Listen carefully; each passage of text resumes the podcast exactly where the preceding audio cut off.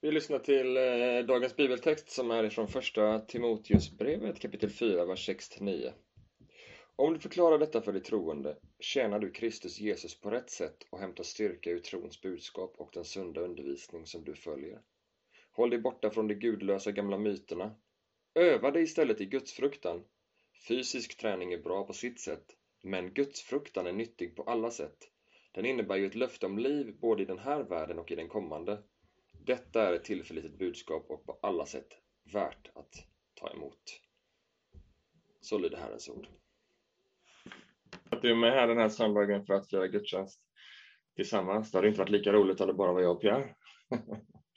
Så underbart att få, få, få vara tillsammans på det här sättet. Och precis som Pierre sa så är Gud lika verksam. Han är inte beroende av plats, tid och rum, utan han är lika verksam som om vi hade varit fysiskt i samma lokal.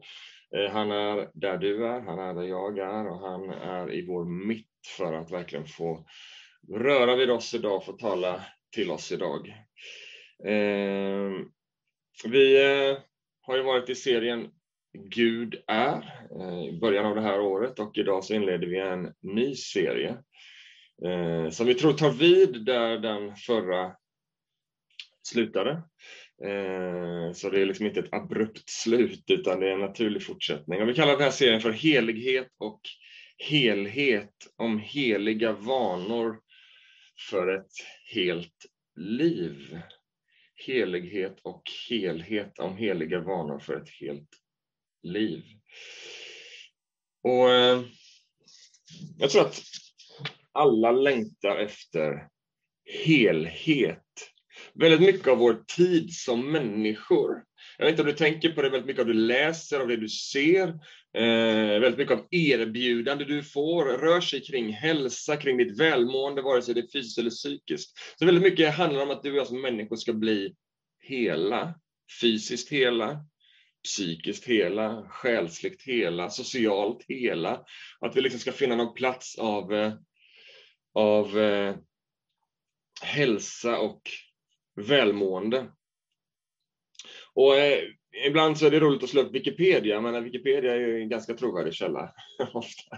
Det har inte så mycket med det att göra, men vi, jag slår upp Wikipedia och slår in ordet hälsa där och det var väldigt intressant för några av orden som användes där för att beskriva hälsa var så här. I sin helhet, hel, frisk, helad. Och sen kom det här också. Och kanske också helig. Det var ett roligt, roligt tillägg. Men du skriver ganska mycket om det här med helighet och hälsa handlar om i sin helhet hel, frisk, helad och kanske också helig. Och det är lite oklart exakt vad de menar med det som har skrivit de orden, men det uttrycker någon form av längtan efter holistisk helhet. Att jag som hel människa ska få känna mig hel. Och det känner också vårt behov av att hela, så allt det som pratas om hälsa i vårt samhälle och välmående, det uttrycker liksom den här längtan som vi alla är i, att liksom röra oss mot helhet. Och det har inte undgått en enda människa på den här planeten, tror jag, att vi lever i en tid av pandemi. En tid då vi tänker kanske mer på hälsa och välmående än vad mänskligheten normalt gör eller normalt har gjort. Och hela världens hälsa på något sätt, också på ett personligt plan, utmanas av ett litet virus. Och självklart så är det rätt och rimligt att vi agerar för att skydda oss och för att skydda andra. Så vi tar vid massor olika åtgärder för att skydda vår fysiska hälsa rätt och rimligt, självklart. Det är också intressant hur Bibeln beskriver en värld fallen, som vi backar bortom det här viruset, så beskriver Bibeln en hel värld som är fallen. Bortom covid, corona, så lever vi i en värld i kontinuerlig pandemi som är hotad av syndens virus. Det kanske låter lite, bara, ah, lite flaky, men det är faktiskt den, den liksom bilden, den verklighet som Bibeln målar, att vi lever i en kontinuerlig pandemi som hotas av syndens virus och kommit in i mänskligheten. Ett virus bortom och bakom alla andra virus med påverkan på varje människa överallt i varje tid. Ett virus som inte bara påverkar vår fysiska hälsa, vår psykiska hälsa, vår sociala hälsa, utan som också i allra högsta grad påverkar vår andliga hälsa. Corona eller ej, vi som Guds folk är i kontinuerligt behov av goda andliga vanor som inte bara skyddar oss från syndens virus, men som också fyller oss med gudomligt liv och med syfte och som hjälper oss att följa Jesus i den här världen.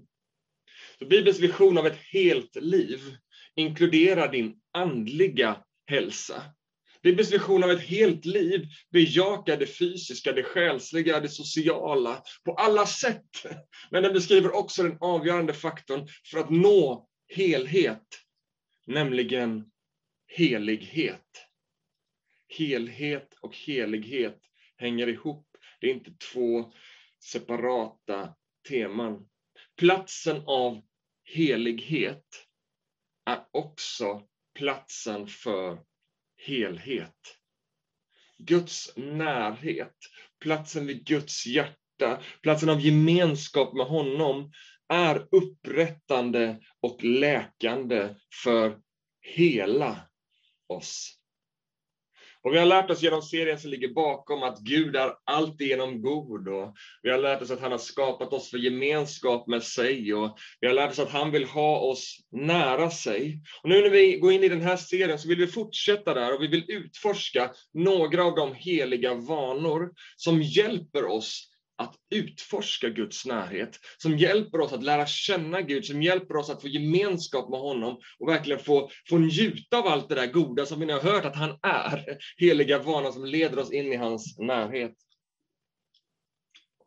Vill vi uppleva Guds närhet? Gud har visat oss platsen för intimitet med sig. Vill vi leva i det liv som Gud har för oss? Gud har visat oss vägen. Så i den här serien så vill vi utforska några av dessa heliga vanor, såsom bön, gemenskap, gästfrihet, ordet, ett liv i renhet och fler saker. Heliga vanor som bygger intimitet med Gud och med varandra. Så tanken med min lilla predikan idag här eh, är egentligen bara att öppna upp det här det här temat och tankar kring heliga vanor och varför vi behöver ta vår andliga hälsa på minst lika stort allvar som vår fysiska hälsa.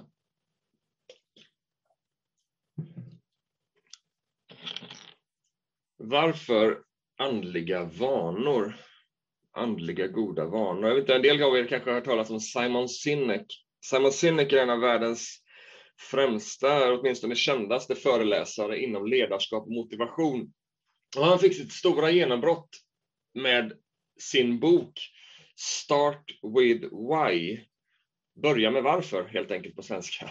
Börja med frågan varför. Allt för ofta gör vi saker, tänker jag, och det är väl hans tema i boken också, utan att förstå varför vi gör dem. Och om vi hade ställt oss frågan varför till alla saker vi gör, såväl privat som i yrkeslivet, så tror jag att våra liv hade förändrats ganska kraftfullt. Om vi hade ställt oss frågan varför till alla saker vi gör. En hel del saker tror jag att vi hade slutat att göra. För att man insåg varför håller jag på med det här för? Varför, varför gör jag de här grejerna? Det är ju jätteonödigt. Eh, och troligtvis så hade vi också börjat göra en hel del andra saker som vi inte gjorde förut. Varför gör jag inte det här för? Det borde jag ju göra. Och precis lika viktigt så tror jag också att vi hade fortsatt göra en hel del saker som vi redan gör. Men vi hade gjort dem med en helt ny tyngd, intention och motivation för att vi på ett djupare plan förstår anledningen till varför vi en gång började göra det vi gör. Om vi ställer oss frågan varför, skulle det säkerligen ge oss en förnyad tyngd, intention och motivation att fortsätta göra dem om vi hade ställt oss frågan varför vi håller på med det vi håller på med. Och det är lite vad orden förnyelse, de här kyrkorden förnyelse och väckelse handlar om. En förnyad insikt kring vad det är vi håller på med. Ett uppvaknande kring vad vi gör och varför vi gör det vi gör. Och I dagens text så skriver Paulus till sin lärjunge Timoteus, som är i ett läge av förvirring på vissa plan. Och jag tror det finns många orsaker till förvirring i våra liv. Och jag tror att den här tiden vi lever i just nu har skapat både tankar och förvirring hos dig och mig och hela kristenheten i stort när det gäller liksom det här vårt kristna liv. Och när vi inte kan vara kyrka som vanligt och hålla på med vanlig verksamhet, ja, men vad är kyrka då för någonting? Och vem är jag? Vad är det att vara kristen nu när jag inte kan liksom göra så som jag brukar göra? Och man har fått börja titta på sig själv och liksom kanske börja ställa frågan varför? Och den här snubben, unge killen, Timoteus, som var ledare i församlingen i Efesos, han utmanades av samtidens idéer. Han utmanades av falska läror som spred sig om hur man ska leva som kristen. Så han var i ett läge liksom, där han var utmanad. Han visste inte hur ska jag tänka sunt i det här och hur ska jag liksom bli, bygga en sund kyrka i det här och hur ska jag leva ett sunt liv? Hur ska jag leva liksom, i andlig hälsa och hur ska jag liksom, hjälpa människor omkring liksom, att upptäcka ett hälsosamt kristet liv? Och in i den här situationen av förvirring så kommer Paulus inte med någonting nytt. Ofta vill vi ha någonting nytt. Vi vill liksom bara, ge mig bara en, en ny grej, ge mig det här nya pillret som liksom löser problemen. Men Paulus kommer inte med någonting nytt, utan Paulus uppmanar Timoteus att gå till källan där sanning och liv finns. Paulus ger ett stort why, ett stort varför till de vanor som Timoteus redan levde med. Lyssna här, i första Timoteus 4 och 6 som vi redan läst. Hämta styrka ur trons budskap och den sunda undervisning som du följer. Första Timoteus 4 och 6. Hämta styrka ur trons budskap och den sunda undervisning som du följer. Hämta styrka i det som du redan följer. Hämta styrka i det som du redan gör. Få en förnyad intention, få en förnyad glädje i de där källorna som finns där, som du brukar gå till. Kom ihåg Timoteus, var du hämtar styrka. Tänk dig inte ur den här situationen. Försök liksom inte analysera dig ur den här situationen. Hämta styrka på rätt ställe. Och så fortsätter Paulus, öva dig i gudsfruktan, skriver han till honom. Öva dig i gudsfruktan. Varför då? Jo, jag visste att du skulle ställa den frågan, säger Paulus. Så fortsätter han, därför att fysisk träning, det är bra på sitt sätt. Men gudsfruktan är nyttig på alla sätt. För gudsfruktan innebär ju ett löfte om liv, både i den här världen och i den kommande. Gudsfruktan är nyttigt på alla sätt. Och det finns ett, det här ordet för gudsfruktan, Jusebeja, eller hur man uttalar det, jag är ingen språkexpert, men jag kan däremot ta reda på vad ord betyder. Och det här ordet, gudsfruktan, innebär betydelsen att leva ett heligt liv, att vara överlåten andliga vanor, att leva i helighet. Att leva ett heligt liv, att vara överlåten andliga vanor, är nyttigt på alla sätt. Så Paulus kopplar ihop det här med andliga vanor och att leva ett heligt liv med ett tydligt varför. Det är inte bara massa saker du ska göra. Det finns en frukt. Det är nyttigt på alla sätt. Det påverkar hela dig, både din inre och din yttre människa. Andlig hälsa påverkar hela din människa. Det påverkar hela ditt välmående. Helighet leder oss till helhet på livets alla områden. Inte ännu fullkomlig helhet. Det är inte så liksom att du kommer bli liksom allt blir fullkomligt och fullt helt och liksom varenda förkylning kanske försvinner alltid. Liksom. Men ett liv i helighet det bidrar åt rätt håll. Goda andliga vanor bidrar åt rätt håll i ditt liv. Det är som Paulus säger, att gudsfruktan innebär ett löfte om liv. Det är inte bara en möjlighet. Det innebär ett löfte om liv. Och så förtydligar han, både i den här världen och i den kommande.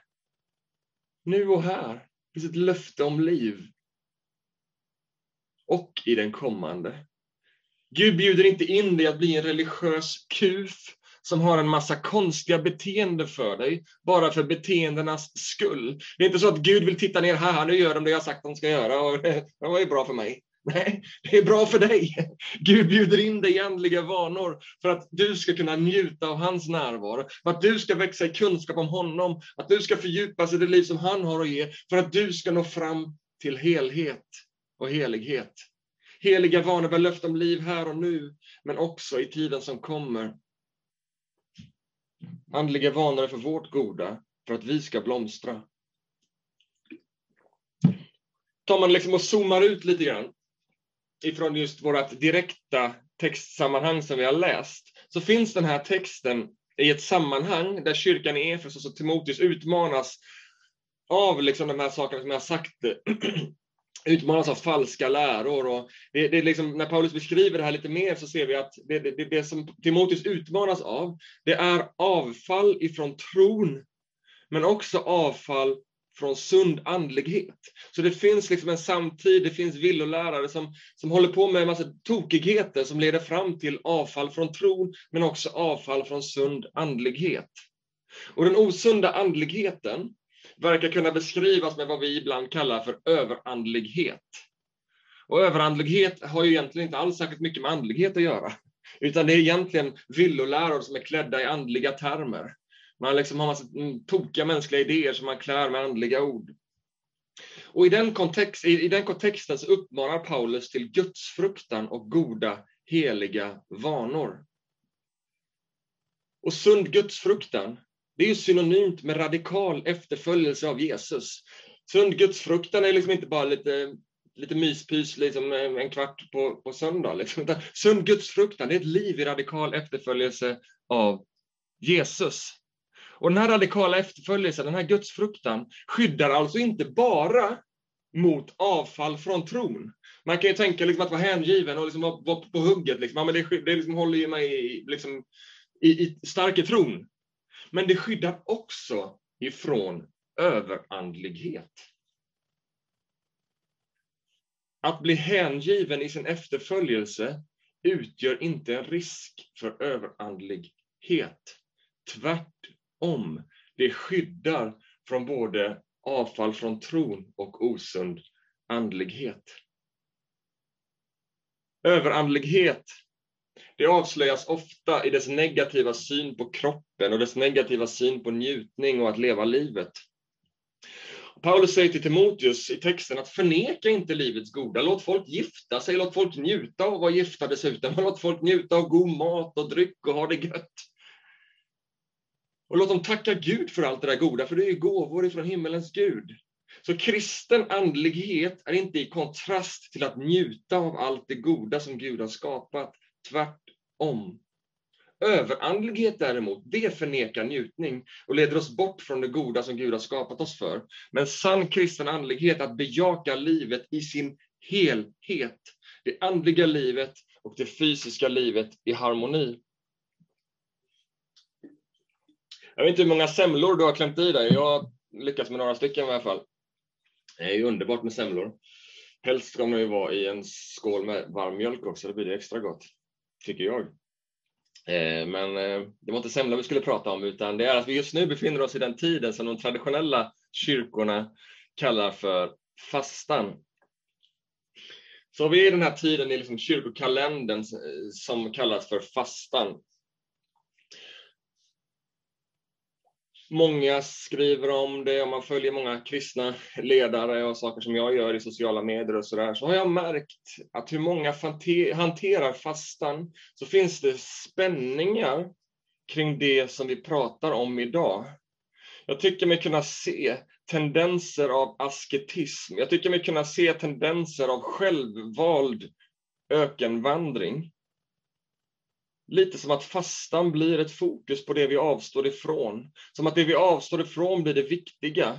Men kristen fasta och bön är inte fokus på att tömma sig själv, utan det är fokus på att uppfylla sig. I kristen fasta och bön så är inte fokus på torka och öken, utan fokuset ligger på det liv som Gud har att ge. I kontrast till den torka och den öken som världen har att ge. Självklart finns plats för rannsakande och att lämna dåliga vanor. Men fokus är på nya vanor och att göra plats för det liv som Gud vill ge. Det är lite som när jag härom veckan, precis när snön hade smält, den hade nästan inte hunnit smälta, så var jag ute med, med räfsan i trädgården och började räfsa. Och jag räfsade loss liksom bort gamla löv och skräp i rabatten. Och till min förvåning, där under snö och löv och skit, så började liksom små gröna plantor redan att ha skjutit skott och skjuta liv. Och nu kan jag se att de har fått utrymme av ljuset, när de har fått komma ut och de får liksom utrymme att växa. Livet fick utrymme. Sund gudsfruktan är att se och ge plats åt de där små plantorna som är fyllda med liv. Inte att lägga sitt fokus på det jag avstår ifrån, inte lägga sitt fokus på det som är dåligt, utan lägga sitt fokus på det jag är på väg mot. Så det är den ena, ett exempel på den ena spänningen som Paulus tar upp i texten. Den andra spänningen som Paulus tar upp i texten, det är avfall ifrån läran. Från den sunda läran. Och det är en spänning som också finns i vår tid. Jag tycker mig se många tendenser av att man vill söka, söka andlighet utan att söka sanning. Det här med doktriner och läror ses som begränsande eller liksom som förlegat i tidens anda. Man söker mysticism, man söker andlighet utan evangeliets radikala sanningar. Andliga goda vanor är tänkt som ett vaccin mot både avfall och överandlighet. Och i vers 5 i dagens textsammanhang så talar Paulus om Guds ord och om bön. Och han skriver det lite märkliga uttrycket att han talar lite grann, så säger han så här, det helgas genom Guds ord och bön. Så vad, vad han säger i det sammanhanget är att livet, alltså livet, helgas genom Guds ord och bön. Han menar att hur du lever och vad du gör med ditt liv prövas och formas genom ordet och bönen. Det är som att han säger att en sund andlighet växer fram i dig när du lever med ordet och bönen som en viktig ingrediens. Så när du lever med ordet och bönen så helgas ditt liv. När du lever, det helgas, ditt liv helgas genom ordet och bönen. Det är som att det fungerar liksom som ett vaccin, både mot avfall från tron, men också mot överandlighet. Men håller du bara på med det ena eller det andra, så finns ett risk för överandlighet, finns ett risk för avfall. Men vi behöver leva med de här ingredienserna, ordet och bönen, inte det ena utan det andra, utan det ena med det andra. Ordet som för in sanning i ditt liv, bönen som ger livet liksom, dynamik och du får uppleva andliga upplevelser. Och Det här är som att det verkar vara två grundläggande andliga vanor i skriften och också genom hela den här texten. När du läser hela kapitlet här, första Korinthierbrevet 4, så är det liksom det som ligger som en grund, ordet och bönen i det som Paulus säger. Där fortsätter han också i vers 12 att tala om fler andliga vanor, att vi ska leva som vi lär och vi ska leva ett liv i kärlek och i renhet. Men ordet och bönen är som ett genomgående tema.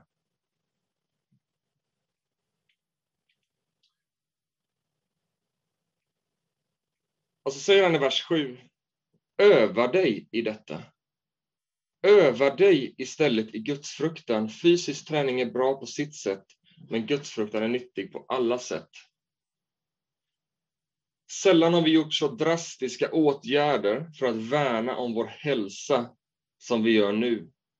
Det är bra och det är rimligt.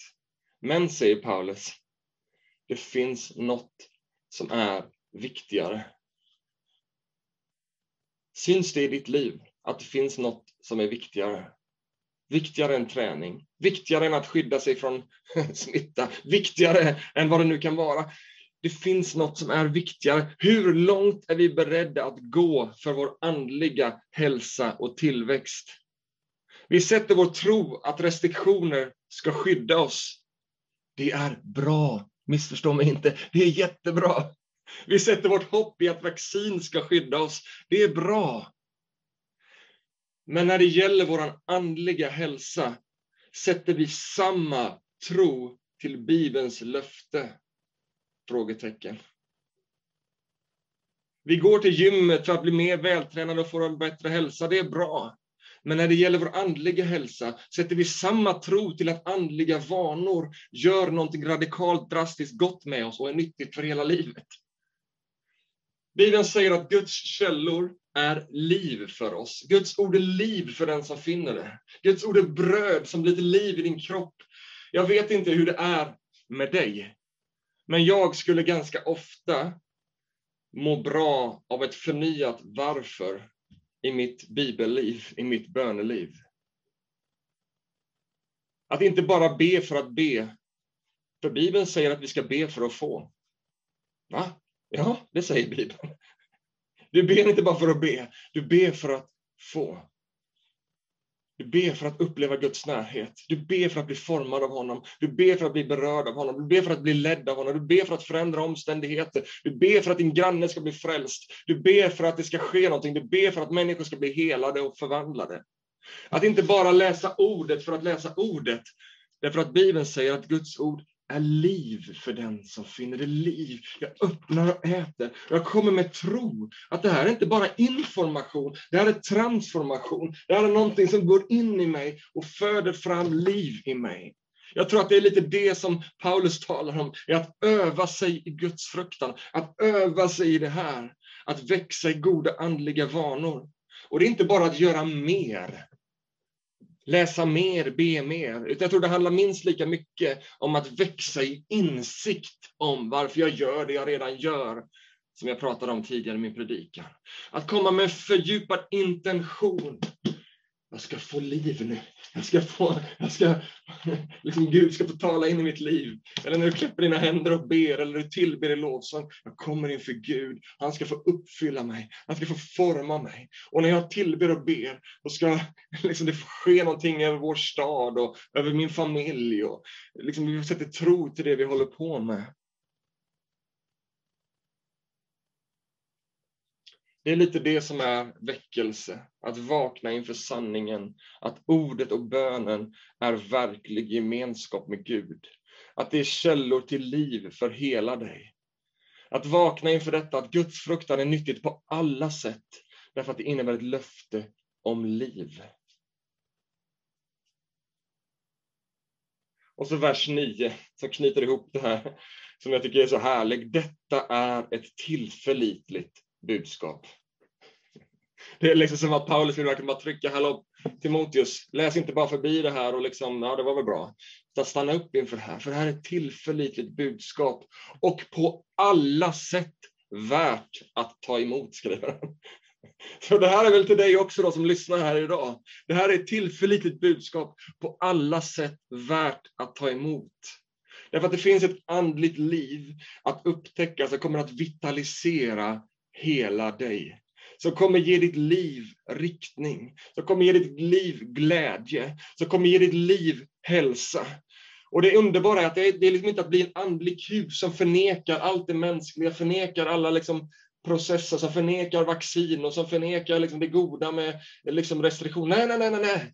Gud är en Gud för hela oss. Vi kan omfamna livet i dess fullhet och det gör vi när vi omfamnar det. Men också en passion för honom, när vi omfamnar honom eh, eh, i bönen och i, i liksom eh, bibelläsningen. Och det, liksom, det, går inte, det, går liksom inte, det är inte kontrasten med att leva ett underbart härligt liv där du kan njuta, utan tvärtom. Det går hand i hand, ett helt liv.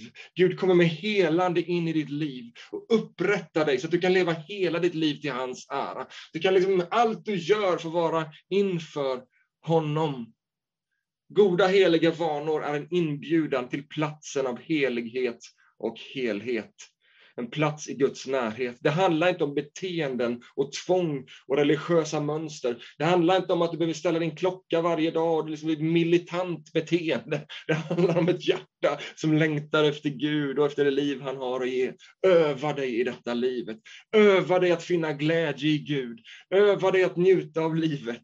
Det är en process och det är en riktning. Det är som att du går på gymmet, du missar ju gymmet ibland. Det gör ingenting. Framgång avgörs om du är på nästa vecka igen. Det är så i ditt andliga liv också. Det är liksom ingen fara om du inte råkade läsa Bibeln en dag. Men var på nästa vecka igen. Var på det igen. Ge inte upp på grund av dina misslyckanden. Sätt inte heller ribban för högt så att du inte når upp. Men gör det till en rytm, en nådens rytm. Att formas av bönet och ordet, att uppfyllas av livet från Gud. Det är inte mängden som avgör, det är ditt hjärtas längtan. Vi vet var styrkan finns, vi vet var livet finns. Låt oss sätta tro till det och med glädje hämta styrka i det livet som Gud har att ge. Styrka i Guds närhet. Amen.